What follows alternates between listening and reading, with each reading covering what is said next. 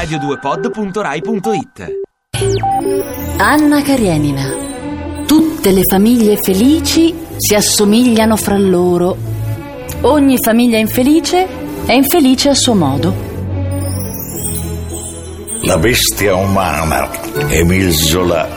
Se Severin avesse saputo, se Roubaud avesse saputo, se anche io avessi potuto anche solo immaginare.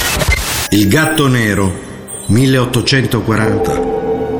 Per la storia più straordinaria e insieme più semplice che mi accingo a narrare, non aspetto né pretendo di essere creduto. Sarei davvero pazzo se me lo aspettassi, trattandosi di un caso in cui persino i miei sensi respingono ciò che hanno sperimentato.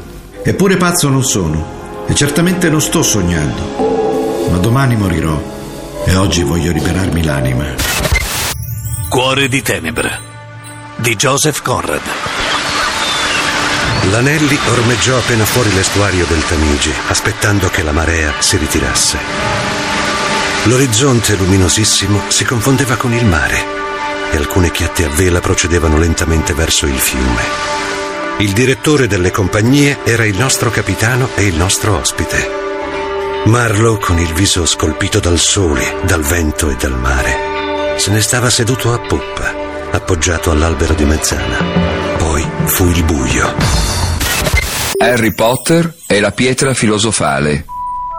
Il signore e la signora Dursley, di Private Drive numero 4, erano orgogliosi di poter affermare che erano perfettamente normali, e grazie tante. Erano le ultime persone al mondo da cui aspettarsi che avessero a che fare con cose strane o misteriose, perché sciocchezze del genere proprio non le approvavano.